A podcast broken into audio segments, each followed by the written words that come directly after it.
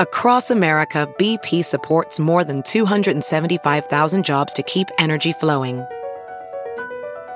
Jobs like updating turbines at one of our Indiana wind farms and producing more oil and gas with fewer operational emissions in the Gulf of Mexico. It's and, not or. See what doing both means for energy nationwide at bp.com slash investing in America.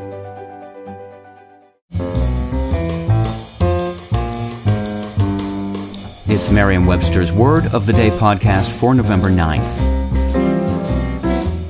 Brought to you by Merriam-Webster.com, the popular dictionary site delivering authoritative definitions, rich, helpful usage content, and dynamic features for language lovers and language learners alike.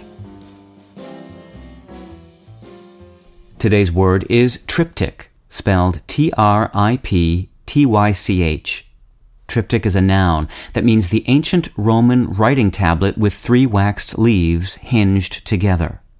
It can also mean a picture such as an altarpiece or carving in three panels side by side, or something composed or presented in three parts or sections, especially a trilogy.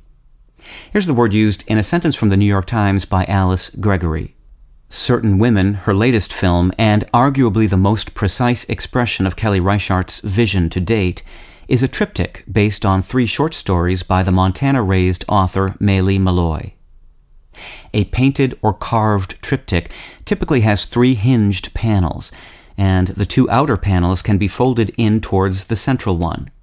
A literary or musical triptych generally consists of three closely related or contrasting themes or parts.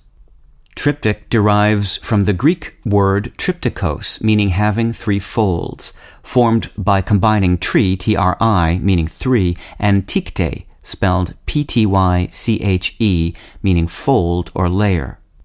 Although triptych originally described a specific type of Roman writing tablet that had three hinged sections, it isn't surprising that the idea was generalized first to a type of painting and then to anything composed of three parts. I'm Peter Sokolowski with your word of the day. Visit Merriam-Webster.com for word games and quizzes, words at play blogs and articles, Ask the Editor videos, and real-time lookup trends. Visit Merriam-Webster.com today.